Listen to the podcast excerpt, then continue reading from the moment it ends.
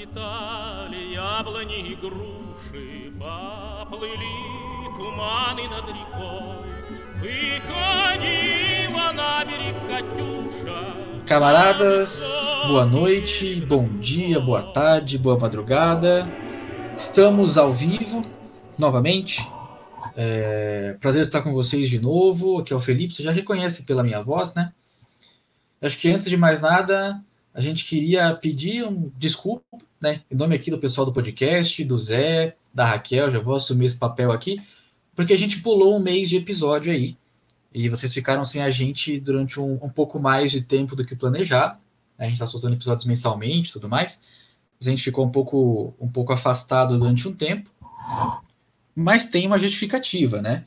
É, desde maio a gente está com as mobilizações, a gente está com vários atos é, pelo fora Bolsonaro, né, pela derrubada do genocida, é, e também contra a privatização dos Correios, é, pedindo vacina, em defesa da classe trabalhadora de forma geral, dos servidores públicos. Então, a gente está aí numa correria é, enorme, e por isso a gente deu uma, uma pequena, um pequeno hiato no podcast, ali, uma pequeno, um pequeno pulo, mas estamos de volta. Como já diz o camarada, os camaradas Primitivo e o Luiz Azar, na música que eles soltaram um tempo atrás, Amigo Camarada, nós vivemos uma dura realidade e é ela que nos guia. Então a gente acabou aí é, cheio de tarefa. Bom, mas é justamente por isso que a gente está gravando também esse episódio do podcast para falar sobre os atos do Fora Bolsonaro, que vem aí, como eu falei, desde maio. Aqui comigo hoje estão o Zé, que vocês já conhecem, e o camarada Redeu, que é novo aqui no podcast. Por favor, se apresentem, camaradas. Salve, camaradas. Bom estar de volta aqui. Eu sou o Zé Henrique, eu sou militante do PCB em Osasco. É, eu sou engenheiro por formação e mais um brasileiro aí tentando sobreviver. Olá, jovens. Tudo certo? Como já diria o João Carvalho. É, bom, eu sou o Rideu, sou militante pelo Minervino de Oliveira e militante na, na Brigada Solidária. É, sou historiador de formação, entusiasta de, de cultura asiática, pesquisador em história, de história asiática, e é isso. Eu queria só contar para vocês, divulgar para os nossos ouvintes, que eu conheci o Ridê muito tempo atrás, antes da gente estar organizado no, no complexo partidário. Então é, é pô, é bom legal, tá ligado? Porque a gente já era amigo tem um tempo, e daí é legal ver que, assim como eu, também outro amigo comunista compreendeu a importância de se organizar no partido marxista-leninista, né? No caso ele tá no Minervino, mas é o complexo. Então isso é legal pra caramba. É importante esse episódio em específico porque a gente está vivendo uma mobilização enorme no Brasil inteiro, né, o último ato do dia 24 de julho aconteceu em mais de 400 cidades. E a gente precisa falar por que, que a gente está na rua, o que, que a gente está fazendo, como a gente está fazendo. Né? É, Osasco e a região não está sendo diferente. A gente participa também dos atos na Paulista, mas a gente fez atos em Osasco é, e colaborou com a construção de atos é, em toda a região oeste aqui, né, nesse corredor oeste metropolitano. Osasco tem uma história de luta muito grande, que vem lá de 68, antes de 68, mas principalmente em 68, né? Se a gente pegar historicamente a greve de Osasco, a greve da Cobrasma, foi foi não, ainda é um motivo de orgulho muito grande para a população é, osasquense, mas ela não precisa ser exatamente motivo de orgulho só porque aconteceu ela tem que ser um motivo de orgulho pela lição que ela deixa e pela forma como a gente analisa historicamente e faz um balanço de como foi aquela ação, de como ela pode nos ajudar. Da mesma forma, a gente participou da greve geral de 2017 contra as reformas do Temer e a gente volta agora para a rua contra o Bolsonaro. Bom, é um tema bastante complicado, e os camaradas, eu imagino que concordem comigo nisso. Porque fazer uma mobilização desse tamanho não é uma coisa tão simples. Mas antes da gente entrar nesse tema em específico, uma coisa que a gente precisa falar, eu aproveitei para a gente poder já introduzir qual é o tema, né? Não deixar ninguém é, na expectativa de saber o que a gente está falando, já, já, já apresentei agora. Mas antes de começar, eu não quero deixar para o final, quero falar isso agora, que é o caso da prisão do camarada Galo, da esposa dele, a Jéssica, e também do camarada Bill. E daí eu queria que o Rideu falasse um pouco melhor disso. Pra... Porque, para quem não sabe, a gente está gravando esse episódio aqui na noite de uma quarta-feira, e hoje o camarada Galo se apresentou à polícia depois de ter sido. É, como é que chama? Foi, é, foi lançada a ordem de prisão, né? Como responsável pelo incêndio da estátua do Borba Gato lá na Zona Sul de São Paulo, lá perto de Santo Amaro. E a gente tem que prestar é nosso apoio ao camarada, porque a justiça nunca é tão rápida para mandar prender alguém, mas agora foi, por causa de uma estátua de um bandeirante queimado, um cara foi um assassino, que foi um bandido da pior espécie contra os povos indígenas, é, um escravizador, um estuprador, um assassino, como já foi falado, e de repente é lançada uma ordem de prisão contra é, o camarada Galo por depredação do patrimônio público. Bom, vamos lá. Uh, no caso, uh, desses, dessas três pessoas que foram, entre aspas, levadas presas, né? Nem deveriam estar, porque não tem prova material nem nada deles que eles participaram, só estão acusando. Inclusive, foi mandada, saiu agora de tarde, se não me engano, a, a foi expedida a ordem de prisão temporária deles, então vão ficar de 5 a 7 dias, mais ou menos, presos. Eu acho que vai cair, enfim. Não tem é, aparato jurídico nem nada do gênero para isso, mas eu não sou um especialista nisso, então é o que eu estou escutando das pessoas que são formadas em direito falando. Mas reiterando uma coisa que o, o camarada Felipe falou, é o seguinte: é, você deixar uma estátua que nem deveria estar em pé, de um cara que era um mercenário, é, caçava pretos para reescravizar, é, conhecido por ser muito cruel quando, quando chegava em aldeias indígenas, conhecido por estuprar mulheres e crianças indígenas, é, não vou dizer que eles estão é, errados. Deveriam ter derrubado, essa é real. Mas, enfim. Sobre os, as três pessoas, eu tenho contato uh, um pouco com o Galo, um pouco com alguns militantes, e, e provavelmente ele não estava envolvido nesse dia. É, a prisão dele é, é mais uma das inúmeras prisões dentro desse país que se torna uma, toda prisão é uma prisão política mas em específico esse é, é mais assim escancarado ainda, né? Porque você prendendo trabalhadores, uh, né? Que quem levanta e leva esse país à frente é, por uma acusação que nem se sabe se eles estavam presentes ou não. Entende? Não mais, acho que é isso que eu tenho que falar. Só tenho isso para falar, Felipe. Não, não me lembro mais coisas. Eu queria ressaltar para o pessoal que está ouvindo. É... A primeira coisa que eu queria ressaltar é que tem gente dizendo que a prisão se justifica porque foi, como eu falei mais cedo, depredação do patrimônio público. É... Dizer isso, eu espero que seja uma questão de ingenuidade, porque se não for ingenuidade, é pura e simplesmente cara de pau. Porque vai estar dizendo que uma estátua de um assassino né, de um estuprador, de um escravagista, é a mesma coisa que um ponto de ônibus.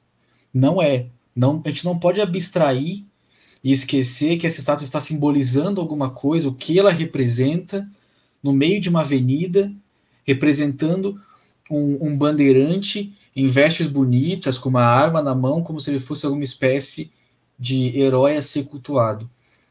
E também é, acho que é importante lembrar e apontar isso para muitos grupos, inclusive alguns grupos de esquerda, que quando esse tipo de ação acontece fora, quando acontece no Chile, quando acontece no Peru, quando acontece na França, que os caras botam fogo em carro e a internet vai à loucura, quando acontece lá fora, o pessoal aplaude, acha incrível, acha uma impressionante manifestação de revolta popular.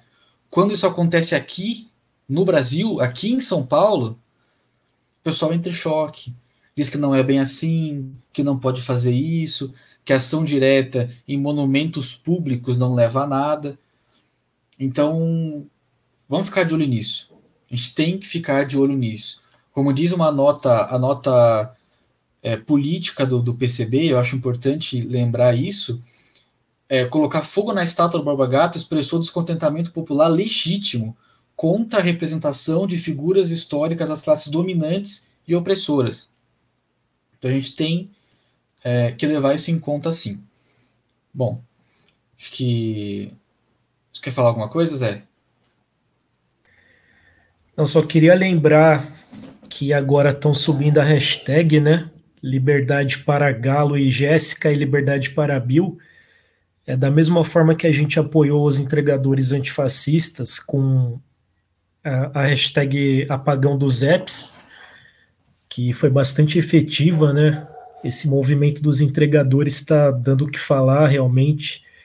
Ele é um instrumento de luta da classe e de conscientização da classe dos entregadores também, né? Além de, de ser um instrumento grevista.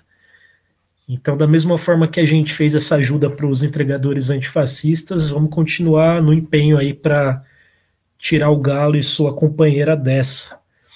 Sobre esse viralatismo aí do brasileiro, é, é, é uma coisa muito curiosa que acontece, né? A gente tem que reivindicar nossos heróis que não têm estátua, né? As pessoas que realmente fizeram esse país crescer, que fizeram a, a classe trabalhadora ter algum direito, não tem estátua nenhuma. Vamos reivindicar nossos verdadeiros heróis e sem pena de bloco de concreto, não. Bom, é isso aí. A gente tem pena da nossa classe. Pena de vidraça, pena de, é, pena de concreto, não é com a gente. Enfim, vamos seguir aqui, né?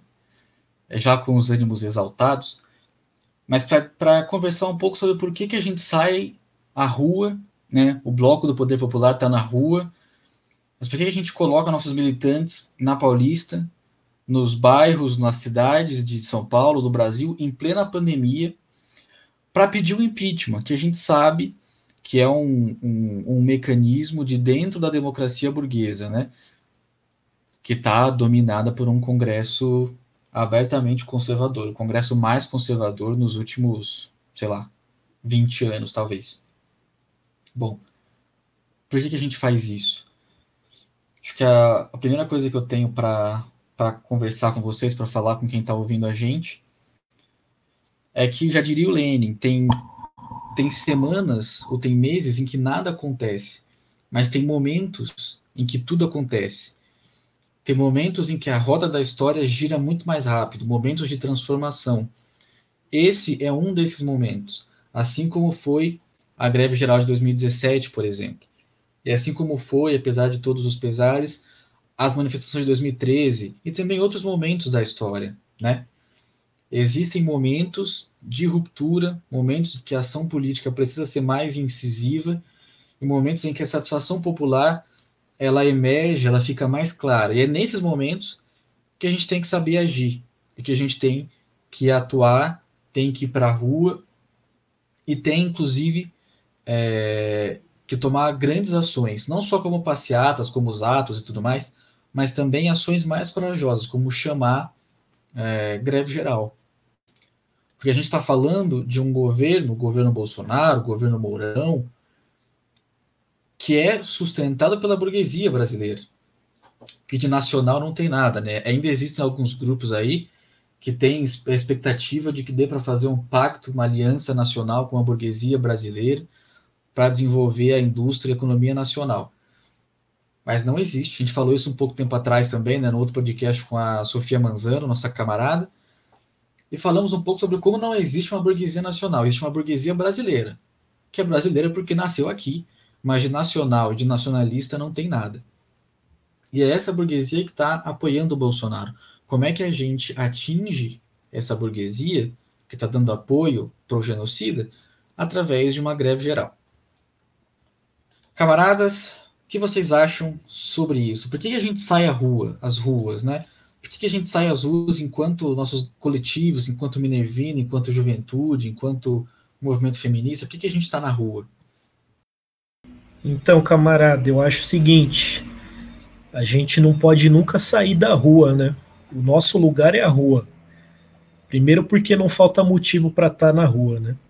A gente tem que ocupar para poder reivindicar, né? O que, que a gente que a gente espera da sociedade e é, os instrumentos que a gente tem agora, assim, pensando no parlamento e nas instituições, é o impeachment do Bolsonaro, né? O que as esquerdas estão se reunindo para pedir. Teve aquele grande pedido de impeachment, é, do qual o PCB fez parte também, né, junto com vários partidos aí, inclusive partidos de direita, que agora estão querendo pular do barco, né?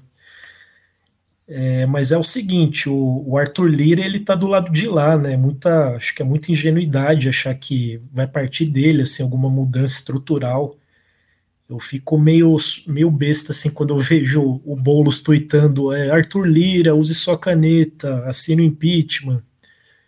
A gente sabe que não é assim né, que vai acontecer. Mas eu acho que o mínimo que a gente tem que fazer é estar tá na rua pedindo é, a queda de Bolsonaro e Mourão, seja lá por qual forma, é, para mostrar nossa, nosso descontentamento com o atual governo e para ditar quais são os, os próximos, o próximo rumo aí da nossa luta, né? A gente tem que estar tá na rua para porque o nosso norte é o poder popular.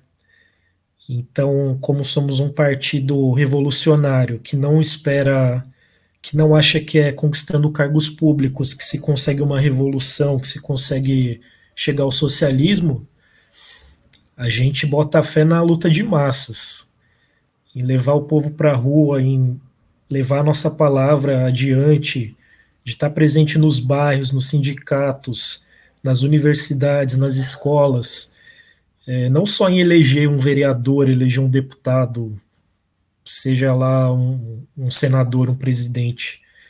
Isso aí não é sinônimo de poder, né?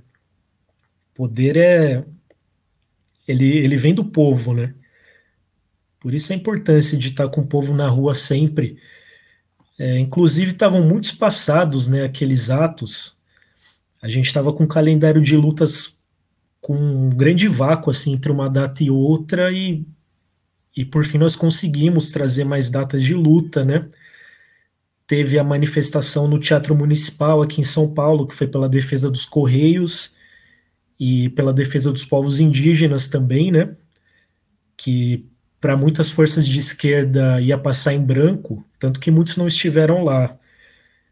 Mas o PCB esteve, é, alguns outros partidos e vários grupos é, de esquerda estiveram lá.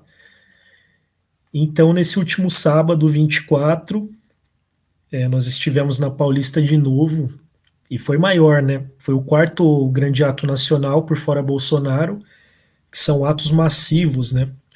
estão acontecendo em várias cidades e em vários países também, né?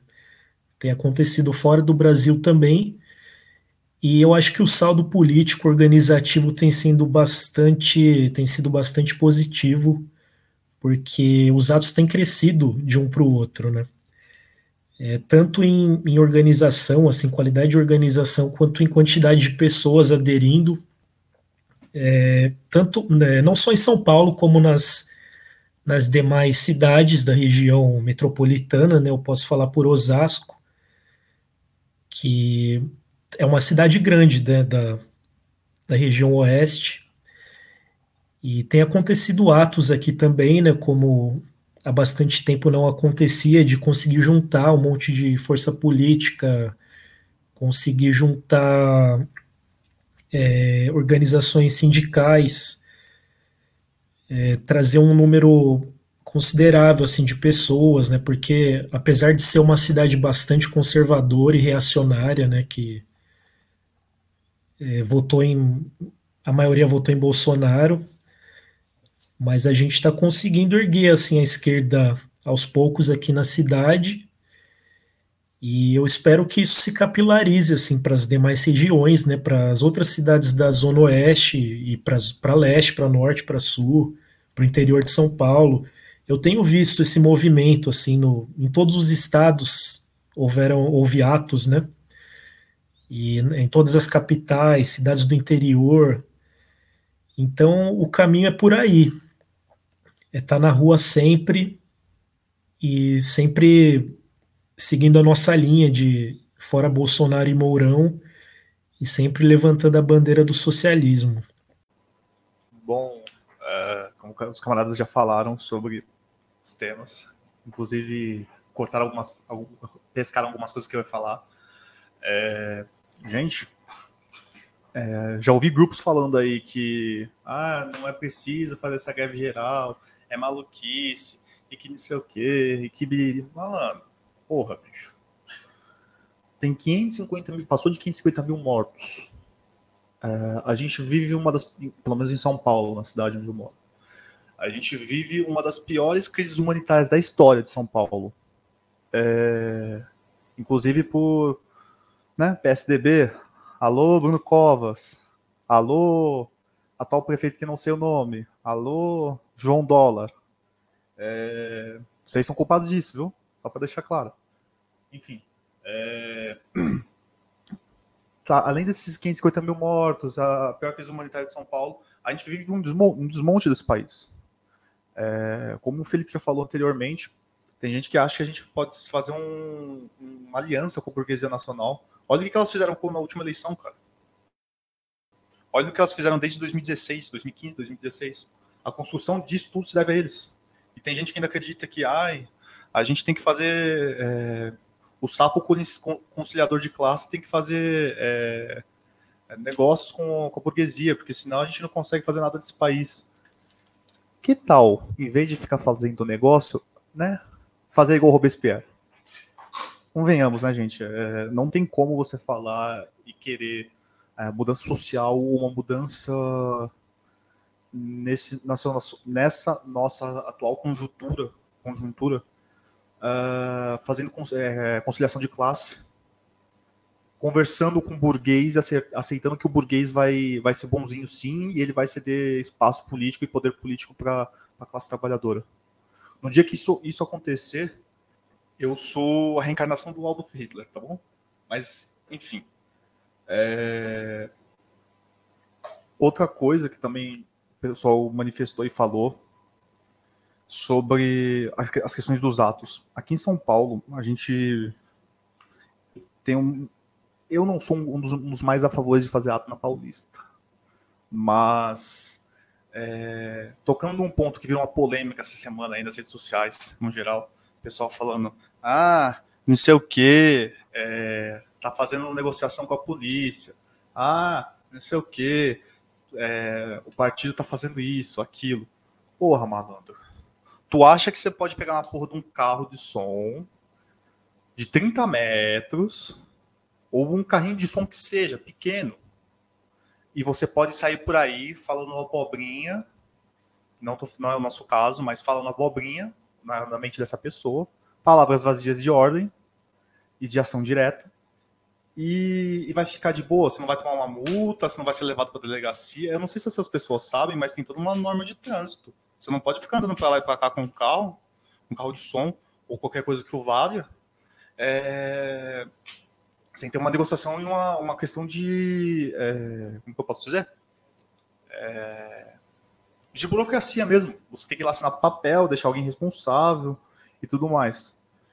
E o ponto que eu queria dizer é que tá, a gente tá crescendo? Tá. Tá incomodando? Problema de vocês. Vocês que se virem com sua dor de cotovelo, e é isso. Não, é isso aí. Eu, eu, vi um pessoal falando que a manifestação foi menor, que as outras foram maiores, que está encolhendo, que o pessoal está perdendo fôlego. Eu não vi isso aí, não.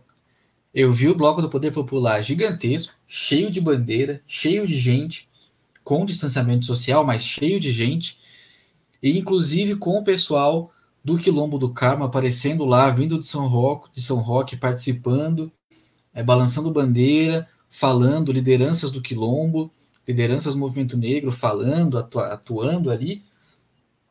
E isso é uma coisa muito importante, é um dos motivos também do camarada Rideu estar aqui com a gente hoje, né? Ele que é do Minervino. A gente vai falar um pouco mais ao longo do episódio de hoje sobre as frentes de massa do partido.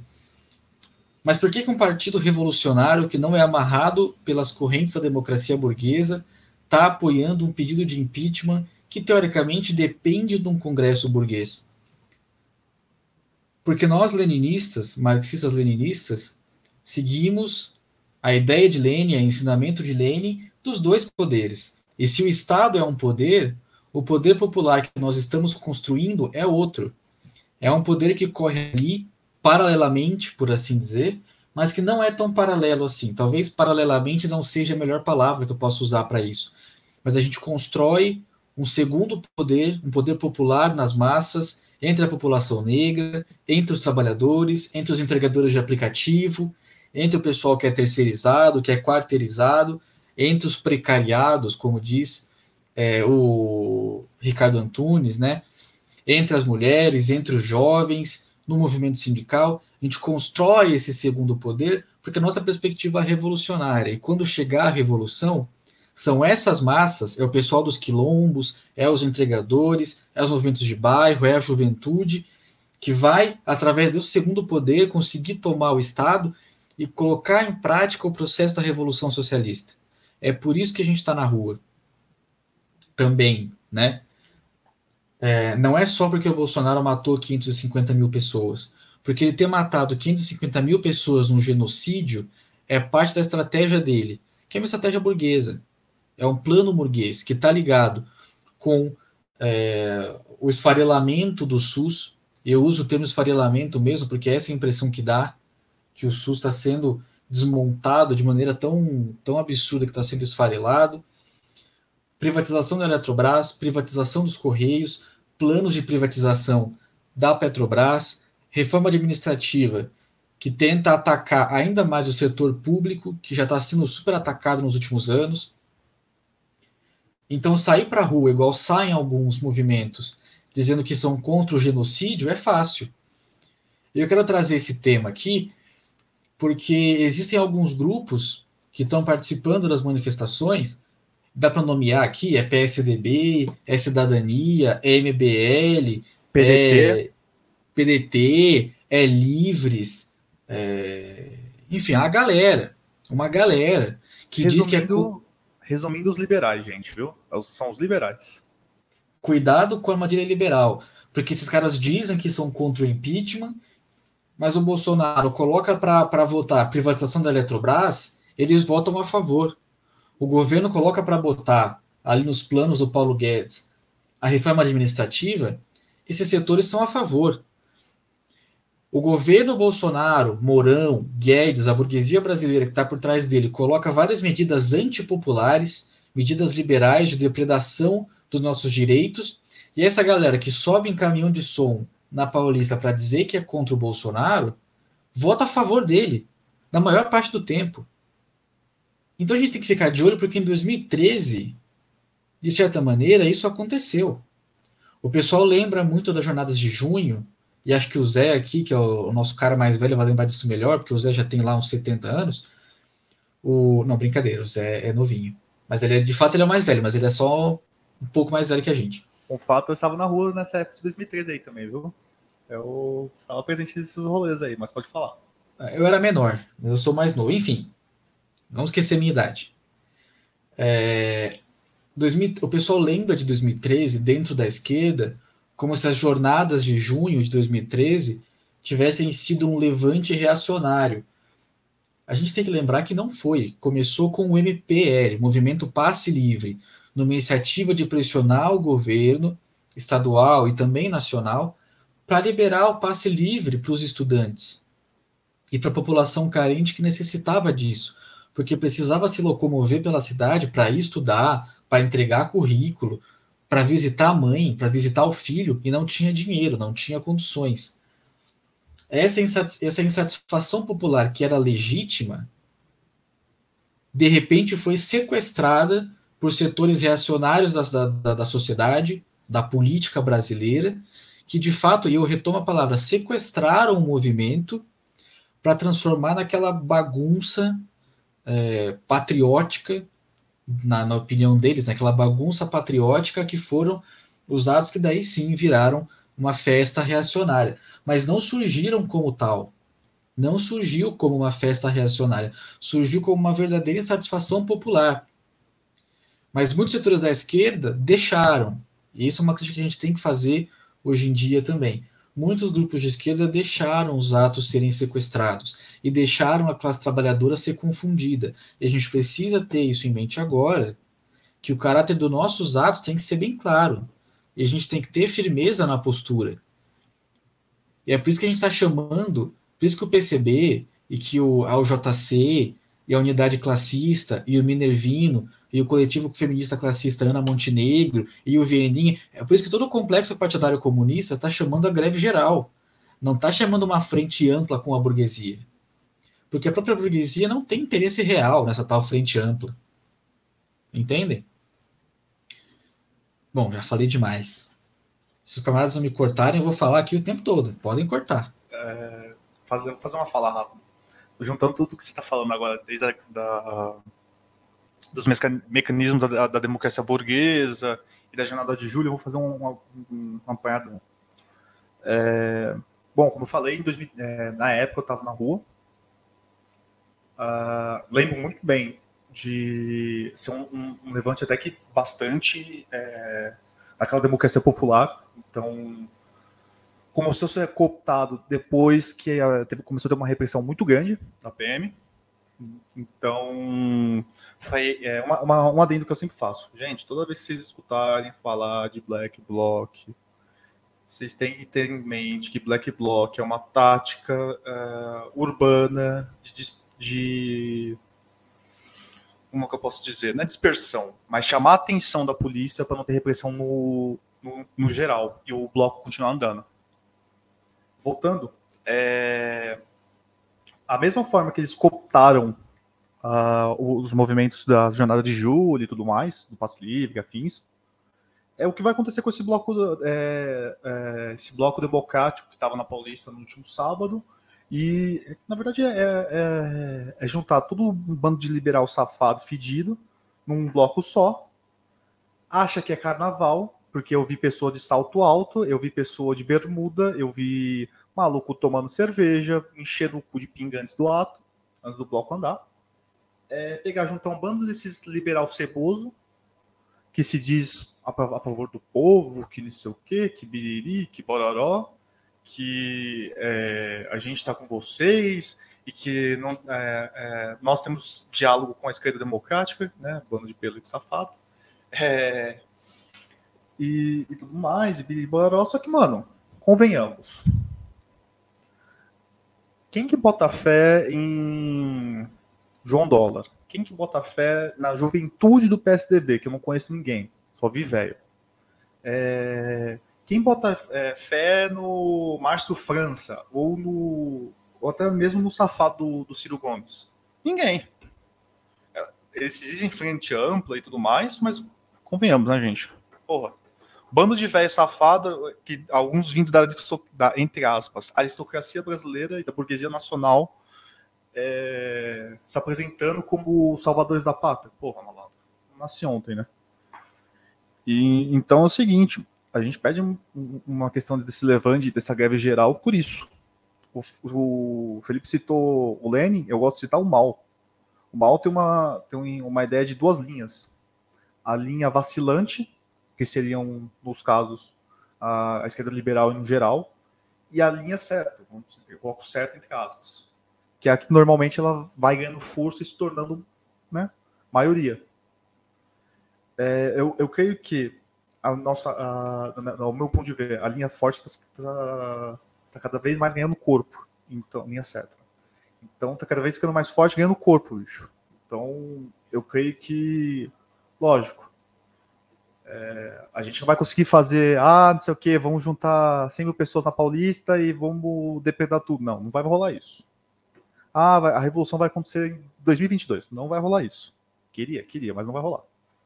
Mas eu vejo que a nossa atuação e nossa é... nossa atuação nesses movimentos deve ser cada vez mais ativas e, e demarcando nosso território, demarcando que, qual, qual a linha do partido.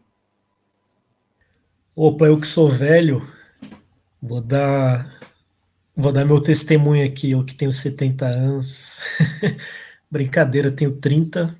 Felipe, nessa época de 2013, estava assistindo a TV Globinho ainda. Certeza. Tava comendo Não terra. era, não? Comia terra, Tava comendo terra ali de garfo e faca. bebia cola tenaz. E eu, eu já era adulto já nessa época, estava na faculdade. Então, é, a questão é qual a diferença, né, entre os atos de 2013 e os atos agora de 2021. É, eu acho que não dá para cravar assim o que, que há de, de igual e de diferente, porque é, os atos estão acontecendo ainda, né, do fora Bolsonaro e Mourão. A gente está em meio a um calendário de lutas. Ainda está para ser definidas as próximas datas, né, os próximos atos. Se em agosto já vai ter condição de puxar uma greve de algum setor, né? Porque alguns setores já sinalizam condições de greve, como os caminhoneiros, os servidores públicos e também tem, é, vai ter um, é, manifestações contra a reforma administrativa em Brasília, né? Agora em agosto. Mas é, tudo indica que os atos não vão parar, né? Porque o povo já agora saindo às ruas, né? Não vai querer parar de se manifestar sem, sem obter pelo menos uma pequena vitória que seja. Então, mas é, pensando nos atos de 2013, então, a situação do Brasil era muito diferente naquela época, né? Nós viemos de dois governos do PT, né? Dois mandatos seguidos do Lula, onde o Brasil surfou com muito sucesso, assim, numa onda de, de alta das, do preço das commodities. O Brasil passou a exportar mais commodity, produzir menos produto manufaturado, e aí e a China comprando loucamente nossos produtos, né? Tudo por preços altos. E o PT conseguiu converter isso em, em benefícios sociais, né? Em Bolsa Família, Fome Zero, trouxe vários, várias coisas muito positivas, assim, principalmente para a população mais pobre do Brasil. Então o Lula ele tinha uma popularidade incrível, assim, né, no fim do mandato dele, algo que nunca aconteceu antes. É, mas aí a Dilma ela continuou com essa política, né, de, de venda de commodities, só que os preços desabaram, né? Teve a crise de 2008, que também eu acho que foi crucial assim para isso. E aí o Brasil já não conseguia crescer daquele jeito, claro, né? Ele, o Brasil já parava de, de crescer daquela forma. E aí tudo começava, os preços começando a subir de novo, o poder de compra do povo é, diminuindo, o padrão de vida decaindo. E nisso o preço da passagem subindo e subindo. Então muita gente estava é, muito insatisfeita com isso. Né? Então protesto, os protestos começaram de esquerda, né? como vocês já falaram, começaram com o MPL, né? o Movimento Passe Livre, que levantava essa bandeira do, do passe livre é, no Brasil, né? a não cobrança de tarifa. E aí, é, a princípio, os atos eles foram muito massacrados pela grande mídia. Eles foram muito criticados mesmo por todos os veículos. E, mas ele foi ganhando uma adesão muito grande, assim, algo que não se esperava. É, o MPL era um grupo bem pequeno, né, o Movimento Passe Livre, e eles não, não esperavam que o povo fosse abraçar essa causa com tanta força. Então os atos foram crescendo, crescendo, foram ficando gigantes. Aí a mídia viu um filão aí, né? Eles que não são otários nem um pouco, pensaram, pô, e se a gente começar a disputar em vez de bater nesses atos, né? Tem aquel, aquela enquete clássica do Datena, não sei se vocês lembram, que ele era o cara que só batia nos, nas manifestações. E aí ele um dia fez uma enquete assim: você é a favor das manifestações? E aí, para surpresa dele, uma maioria disse sim. Ele a favor do quebra-quebra. Ah, é. Ele já estava pronto para criminalizar tudo, né? E aí ele viu que a maioria estava apoiando ele. Ah, é verdade, né, gente? Tem que protestar, tem que garantir nossos direitos. Ali já deu uma, uma guinada assim, no discurso da grande mídia. Então, Alô, senhor eles... da Atena. Alô, senhor da Atena. A gente tá te ah, ligando, é. viu? Da Atena, que é um top 5 piores seres humanos do Brasil. Ele que agora está afiliado ao PSL. Que e... condensa também um grupo grande de piores seres humanos do Brasil. Né? É um partido ah, bem... é verdade. Tem uma linha política bem clara do PSL, né? Só gente ruim. Você é ruim? Beleza. Assina aqui pra você estar tá afiliado. Você odeia o povo? Tá com a gente então. Você odeia é. pobre? Se filia aqui. Não, e o Datena antes do PSL era do DEM, né? Que é um partido que exala corrupção por todas as partes.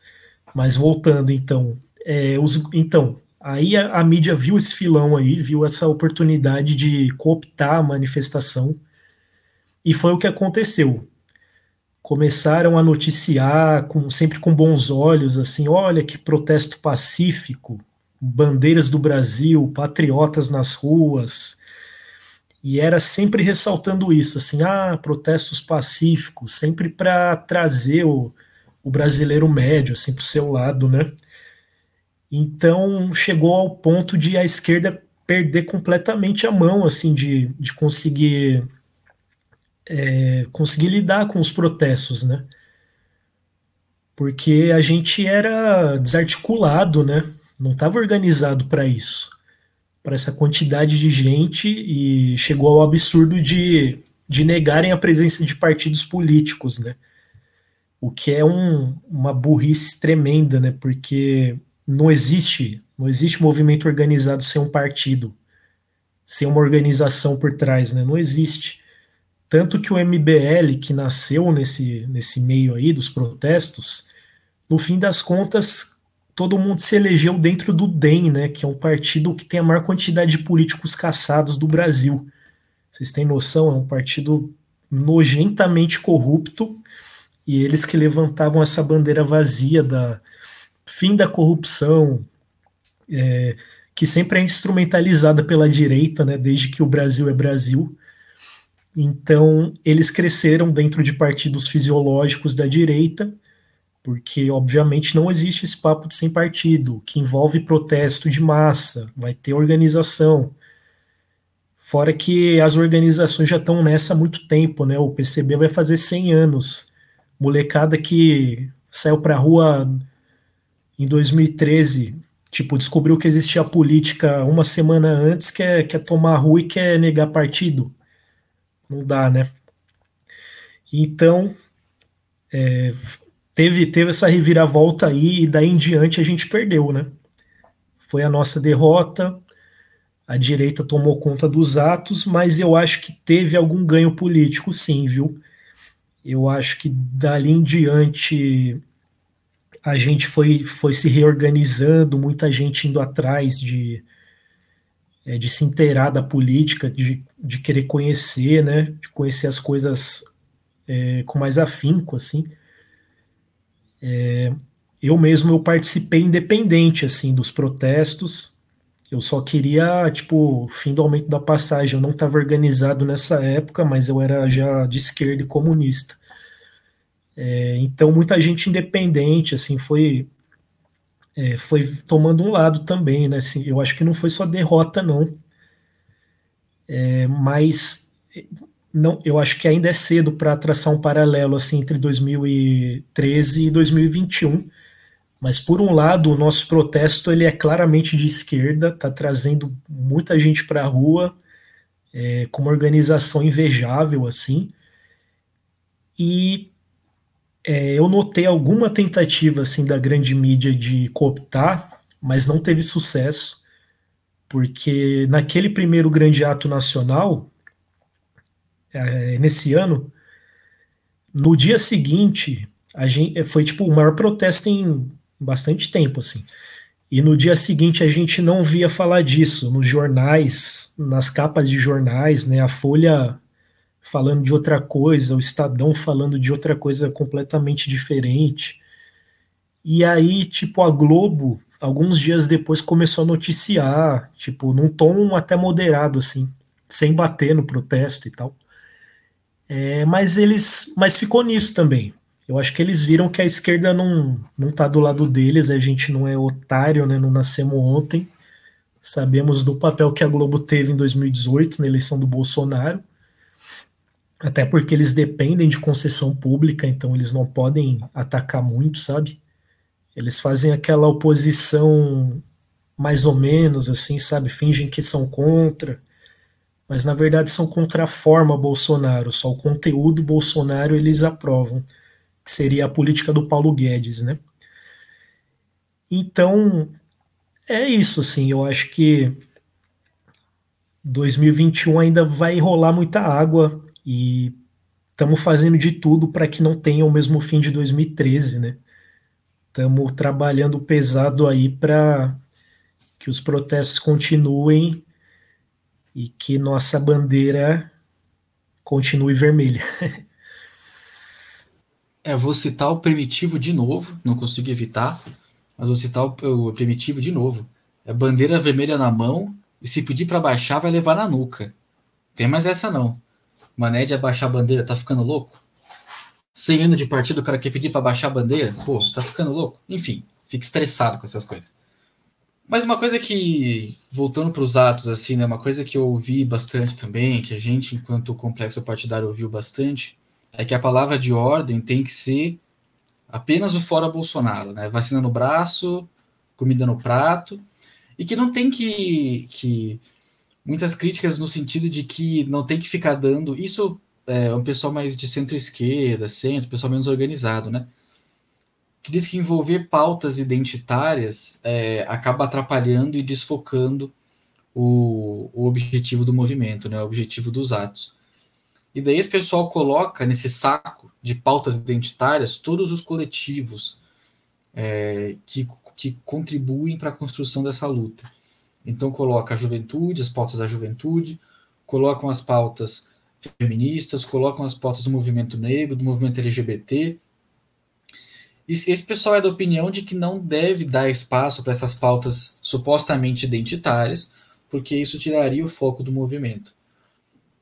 E daí eu ouvi de algumas pessoas isso, e de pessoas, algumas pessoas mal intencionadas, que eu conheço, sei que foi uma fala mal intencionada, mas ouvi também de pessoas que falaram isso na ingenuidade.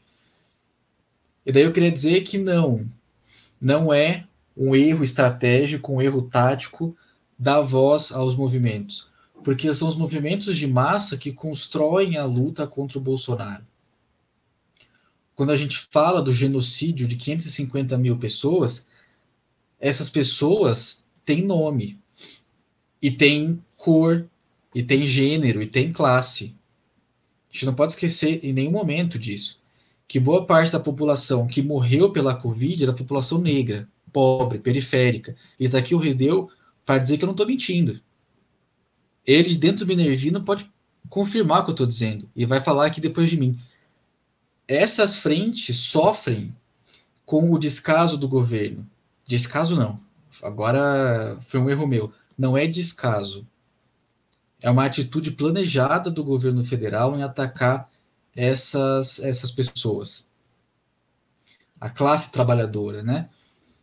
Então, os jovens que não têm emprego e ficam é, trancados em casa, sem grana, com o seu psicológico cada vez mais é, destruído, com vários problemas, não conseguem se estruturar, não conseguem ter uma perspectiva de futuro. A gente já gravou aqui nos As Comunas um episódio só sobre juventude, sobre como sofre a juventude. A juventude também está atuante no Fora Bolsonaro. Não porque foi convocada pelos partidos, ou pelos sindicatos, ou pelos movimentos sociais. A juventude está na rua pelo Fora Bolsonaro porque o Bolsonaro é uma ameaça à juventude. Assim como o movimento negro está na rua não porque foi convocado, não porque está sendo manipulado, mas porque o Bolsonaro é uma ameaça à população negra, periférica, pobre, a classe trabalhadora desse país. E também os LGBTs, e também as mulheres. Então, tudo isso a gente não pode esquecer. É esse o papel dos movimentos de massa nas manifestações. Não está tirando o foco, pelo contrário, está ajudando a construir o foco e está fortalecendo a caminhada rumo ao farol, rumo ao norte dessa manifestação, que é a derrubada do governo Bolsonaro Mourão e, por fim, a construção da greve geral. É isso, né, Rideu? Não estou falando besteira. Não, não mesmo. Não mesmo. É, você falou sobre pessoas que morreram por Covid e tal. Eu perdi um familiar, um tio meu. E sim, uh, dentro do movimento negro, eu, inclusive eu queria fazer até uma adendo. Tem dentro do movimento negro tem muito uma ala liberal barra reacionária que fica com um papinho de tipo, ah, não sei o quê, comunista, comunismo é coisa de branco, de europeu, que biriri, que bororó, e aí nega Sankara, nega Rui Patton, nega Rio Newton, uh, nega Mao Zedong, todos os, os, os povos terceiro-mundistas, mas enfim. Eu, como militante do Minervino, eu vejo que nosso papel como, como militante, no caso, e como coletivo, é, é, tentar massificar o máximo possível e capilarizar o máximo possível é, o nosso trabalho. Então, tipo, uh, por exemplo, você falou sobre o perigo de Bolsonaro para a população, população e para a classe, classe trabalhadora. Cara, é só você parar para pensar que eu, eu, posso estar enganado nas porcentagens, porque deve estar desatualizado. Mas 52% do nosso país é negro.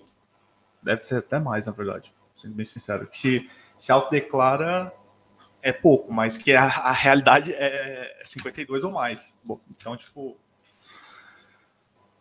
você deixar tudo isso de população, todo esse povo preto, sem, sem um mínimo de é, politização, um mínimo de ensinamento de política, ensinar que a polícia não é seu parça, a polícia é seu, entre aspas, é, é o cara que vai te caçar de noite. Isso ele aprende meio que na, da pior forma, né?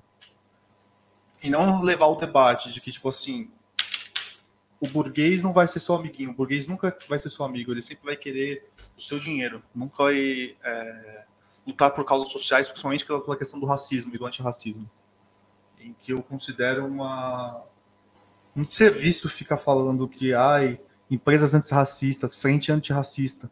Porra, o Carrefour mata todo, é, sei lá, cada dois anos surge uma notícia que o Carrefour matou alguém. E, e normalmente esse alguém é preto. É, você ficar assim, tá do lado do lado do, tipo assim, levado as devidas proporções, claro, deixando bem claro, levadas devidas proporções. Frise isso, viu, Felipe? E ouvintes. É a mesma coisa que você colocar, é a mesma coisa que você colocar um capitão do mato, um bandeirante indo atrás de indígena e, e índio, no caso, indígena, enfim, é... e, um, e um, um, preto no, no tempo de Brasil colônia, que é impensável você falar que ah, o capitão do mato vai falar que ah, não, ele aqui tá só querendo o seu bem, ele só quer que te, é, te acorrente, e deixa lá, e foda-se, tá ligado?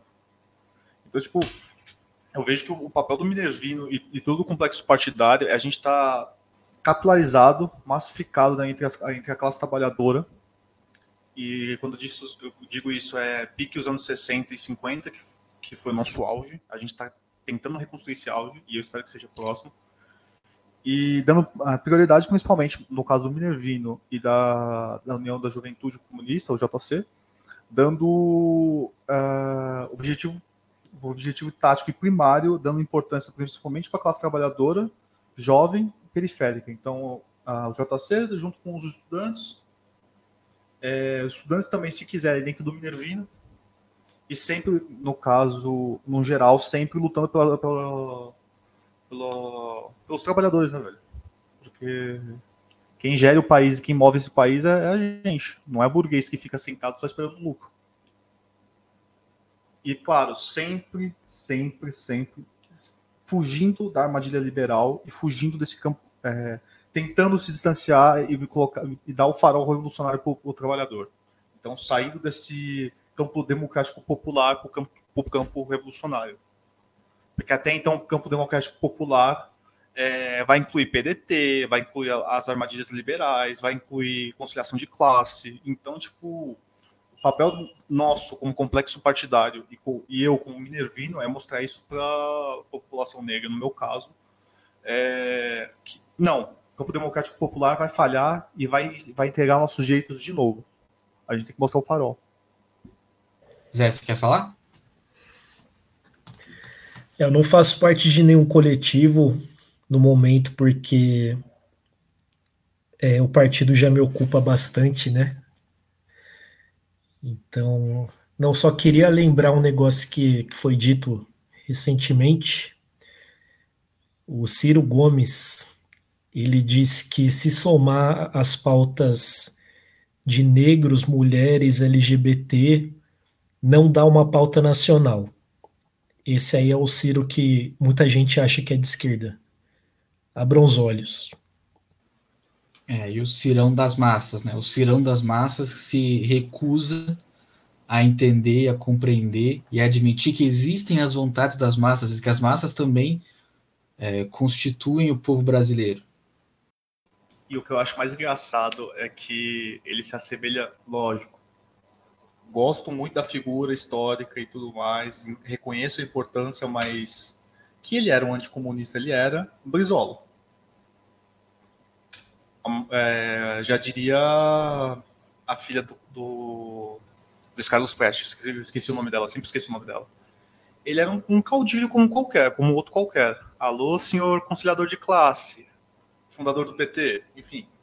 É...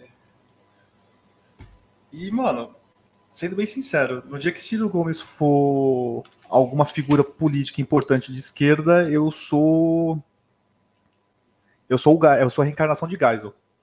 Tá ok?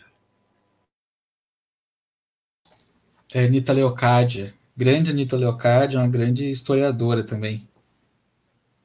É a pessoa que a gente tem em muita estima. Bom, acho que é isso. Nós estamos caminhando já para o final do episódio. Se desejar, a gente fala aqui muito tempo. A gente fica falando sobre a mobilização, porque a nossa mobilização exigiu muito esforço. São horas de preparação é, para os atos, de plenárias, é, ajudando a, a, chamar o povo, a divulgar as ideias, a denunciar o governo, de panfletagem, de colagem de lambe, de ação na rua. É uma exposição, claro que é uma exposição ao coronavírus quando você sai para a Paulista ou para um ato na cidade, no Largo de Osasco, por exemplo, para fazer um ato contra o Bolsonaro. Mas a nossa exposição enquanto militantes é maior ainda, porque a gente sai para panfletar, a gente sai para fazer colagem de lambe, para falar na rua, para fazer ação com as massas, porque a gente sabe que apesar do risco, isso tem que ser feito. Esse é o compromisso revolucionário que a gente assume, né? E é nesse espírito que a gente está chamando agora a greve geral. A gente sempre encerra o podcast perguntando né, para o convidado, no nosso caso, do episódio de hoje é o Rideu, a gente sempre pergunta o que defendem os comunistas. Dessa vez, a gente já deu a resposta no começo. A gente defende a greve geral. A gente precisa da greve geral. Porque além do genocídio, ou melhor, o genocídio das 550 mil mortes, é só um dos absurdos que o governo Bolsonaro tem feito. Então ele avança, por exemplo, com a PEC 32, que é a contra-reforma administrativa, para tirar, é, ou melhor, para entregar o serviço público para a iniciativa privada, que é o que ele fez com a Eletro, que é o que ele já fez com a Eletrobras, que é o que eles estão tentando fazer com os Correios, que é o que pretendem fazer com a Petrobras. Além disso, a gente enfrenta um, um, uma situação, e é absurda, e foi talvez a, a, a mais absurda dos últimos dias, foi o pessoal em Mato Grosso fazendo fila para pegar osso de boi num país que é o maior exportador de carne bovina do mundo, eu acho. O Brasil é o maior exportador de carne bovina. A mesma soja que é produzida no Brasil, boa parte dessa soja, né, dos grandes agricultores de soja, dos grandes latifundiários de soja, é transformada em ração para gado. Então, a fatia da economia brasileira que mexe com, com gado é enorme. Mesmo assim, a gente passa fome. Mesmo assim, o nosso povo passa fome. Mesmo assim, mais da metade da população brasileira não tem segurança alimentar, o que significa dizer que mais da metade do povo brasileiro não sabe se no fim do mês vai ter o salário vai ter dado para comprar comida. Começa o mês sem a certeza de que vai chegar até o dia 30 alimentado. É esse o cenário que a gente enfrenta. E é por isso que a gente chama greve geral. E a gente é acusado várias vezes de ser sectário, de ser voluntarista, de ser, enfim, insano por chamar greve geral, que banaliza um instrumento, que isso é uma banalização de um instrumento tão importante, pipipi, popopó. Cara, são 550 mil mortos vendendo serviços públicos, acabando com a carreira dos funcionários públicos no Brasil. E existe esse mito de que funcionário, que funcionário público no Brasil é, é um marajá. Isso não é verdade. Os juízes que ganham 30 mil reais por mês talvez sejam de fato marajás. Agora, a base do funcionarismo público brasileiro é peão, igual a gente, trabalha igual a gente. E é nessa galera, que inclui também, por exemplo, o trabalhador de correio e professor concursado, que o governo está caindo matando, seja o governo federal e também o governo estadual. Então a gente pede o fora Mourão, o fora Bolsonaro e também o fora Dória, fora Paulo Guedes, porque essa galera representa um ataque da burguesia. E para atingir essa burguesia, que são os empresários, é só a greve geral. A greve geral é a verdadeira e mais efetiva ação direta que a gente pode fazer para defender os nossos direitos. Tô certo, camaradas? Tá certo, sim. Eu acho que nossa principal bandeira nesse momento é greve geral, né? Contra o capital, greve geral. Se um genocídio de caminhando aí para as 560 mil mortes, com uma média diária de mais de mil pessoas morrendo, 14% da população brasileira desempregada, Brasil de volta no mapa da fome, gente na fila para pegar osso de boi, é, arroz de cachorro vendendo no mercado. Se isso aí não é motivo para greve geral, vixe, eu não sei mais o que, que é motivo, viu? É o motivo mais poderoso que a gente tem contra o capital. Então, mesmo que seja algo distante, algo difícil de fazer, a gente tem que pensar por que, que é difícil, né? O que está faltando? Que trabalho a gente tem que fazer para que seja possível o mais breve? Então, é, o que, é isso que a gente defende nesse momento, mais do que nunca, contra as privatizações, a favor dos correios públicos, é, contra a reforma administrativa e pensando em reverter tudo que foi destruído nos últimos anos, né? Contra essas é, contra reformas né, do governo Temer e Bolsonaro pelo fim do teto de gastos. Então, quem não tem essas palavras no discurso, desconfie, quem se diz de esquerda e não defende esse tipo de coisa tá mais para lá do que para cá. Então saiba quem é seu aliado, quem não é. Eu anotei alguns pontos aqui, mas se eu for falar, eu vou ficar falando durante umas duas horas. Mas sendo bem sucinto. Eu já começo falando sobre rebelar-se é justo, né? Porque uh, você ficar parado esperando que o sapo conciliador de classe ou que o, o, homem brinquedo, ou que o, o cara que fala é, me dê imagens, vai fazer alguma coisa, ou até mesmo o, o saco de cocô vai fazer alguma coisa, é, você vai perder amigo, você vai perder o seu emprego, você provavelmente vai entrar ah, na questão de segurança alimentar, é, você não saber se vai jantar, ou se você vai tomar um café, ou se você vai almoçar uh, você lutar pelos seus direitos é o mínimo do mínimo do mínimo do mínimo que você deve fazer. Você é, apoiar a greve, sei lá, dos motoristas de ônibus, por exemplo, que teve aqui em São Paulo tem pouco tempo, é o mínimo. Ou do, da, dos metrôs, também é o mínimo. É, você pedir a greve geral e apoiar a greve geral não é você, como o Felipe falou, é, não é você ah, manchar um aparelho democrático, não sei o que. Não, Porra, a gente perdeu 200, é, 250, antes fosse 250 mil, né? enfim. Olha o que eu tô falando. A gente perdeu 550 mil pessoas. É, 70 milhões de brasileiros é o mínimo, né? Porque tem ainda a questão da uberização. Mas 70 milhões de brasileiros estão desempregados. A gente está tá tendo só alta atrás de alta de imposto, de luz, de água.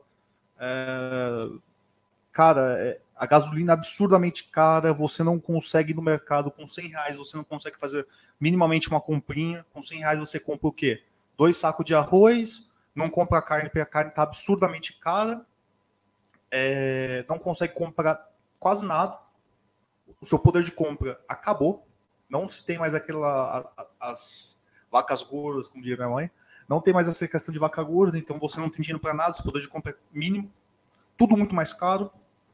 E aí me vem um engomadinho, um Zé Ruela, um, um maluco que não, nem sabe o que está falando, falar que ah, é, greve geral vai manchar o aparelho democrático.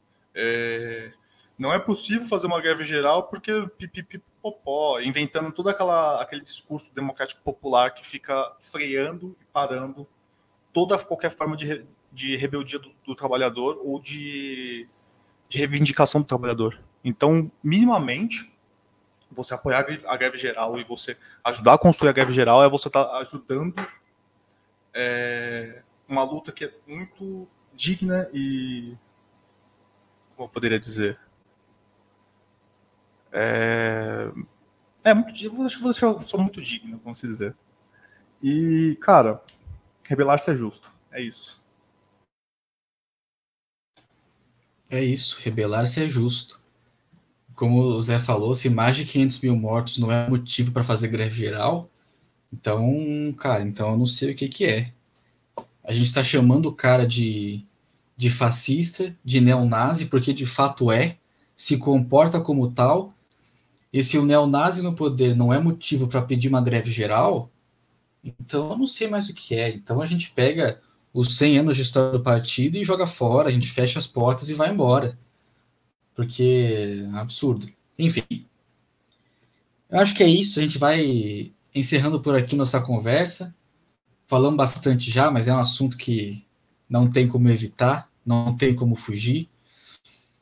Eu acho que as minhas considerações finais é, primeiro, agradecer por quem ouviu esse podcast, por quem está sempre ouvindo, sempre participando, aqui do Brasil ou fora, porque o Zé já me falou que tem gente de fora ouvindo o podcast também. Então, quem está ouvindo fora também, legal, a gente fica, fica contente. Quem tiver crítica, quem tiver carcada para dar, pode dar também, pode avisar, pode dar bronca, pode reclamar do áudio, pode reclamar das falas, à vontade. É um espaço de, de, de diálogo também. O podcast não é porque é uma conversa hoje entre eu, o Zé e o Rideu, que a conversa acaba por aqui. A conversa continua depois. Então, manda lá mensagem no Instagram, manda mensagem no Facebook, é, responde a corrente do WhatsApp, vai, vai falando com a gente. O diálogo é sempre bom, a gente sempre valoriza. E por fim, só para lembrar, liberdade para o camarada Galo, liberdade para a camarada Jéssica e também para o camarada Bill. Tantas coisas erradas, tantos ataques à classe trabalhadora passam despercebidos, com conivência do governo, conivência da polícia e o incêndio de uma estátua que representa um assassino escravagista vira motivo de comoção e de prisão dos camaradas. Isso a gente não pode deixar passar. E eu reforço, o PCB vai estar em todos os atos de solidariedade em defesa dos camaradas que foram presos por causa da ação do Borba Gato. Ok? Então é isso. E Deus é. Façam suas considerações finais. É, eu só queria fazer uma consideração final, que hoje foi o dia do hoje é o dia do agricultor, né? E soltaram uma foto ridícula, que era um cara segurando uma arma. É, eu queria só fazer um adendo e fazer uma citação muito importante, que é Viva a LCP. É, quem é agricultor de verdade é quem trabalha na terra, a terra é de quem trabalha. E aqui nesse país a gente, a gente não, né? Mas os agricultores são perseguidos, os verdadeiros agricultores não é quem planta soja e cana.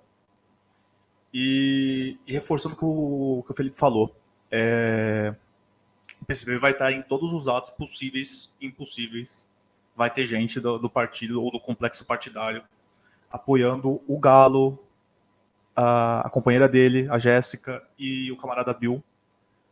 Uh, porque é uma coisa ridícula que estão fazendo, não tem aparelho jurídico para fazer isso, não tem nada para fazer isso, e eles estão prendendo injustamente pessoas que não têm nada a ver.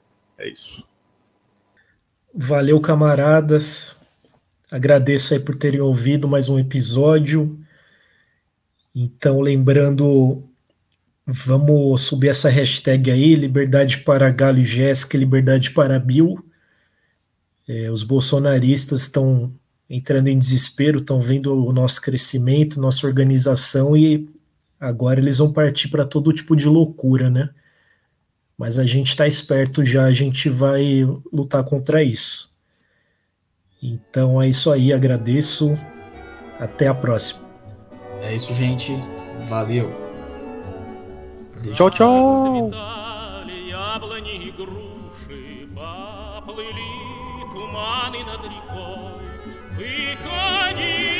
На берег Катюша, на высокий берег.